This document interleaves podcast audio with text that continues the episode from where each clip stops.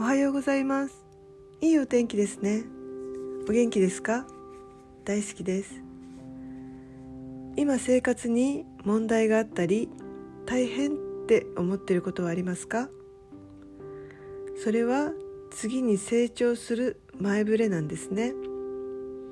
現状は渦中の中でどうしていいか迷ったり失敗したり悔しかったり。でもその経験をすることで感謝したり深い学びを体験している途中かもしれないですね。終わるまでが必死にもがいているだけなのかもしれないですね。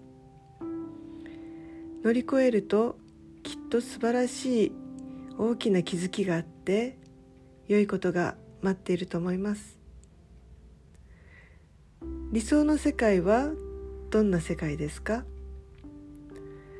あなたは今あることを学び日々成長して進化しています。理想を実現にするには今何を行動したらいいですか？ありがとうございました。良い一日をお過ごしくださいませ。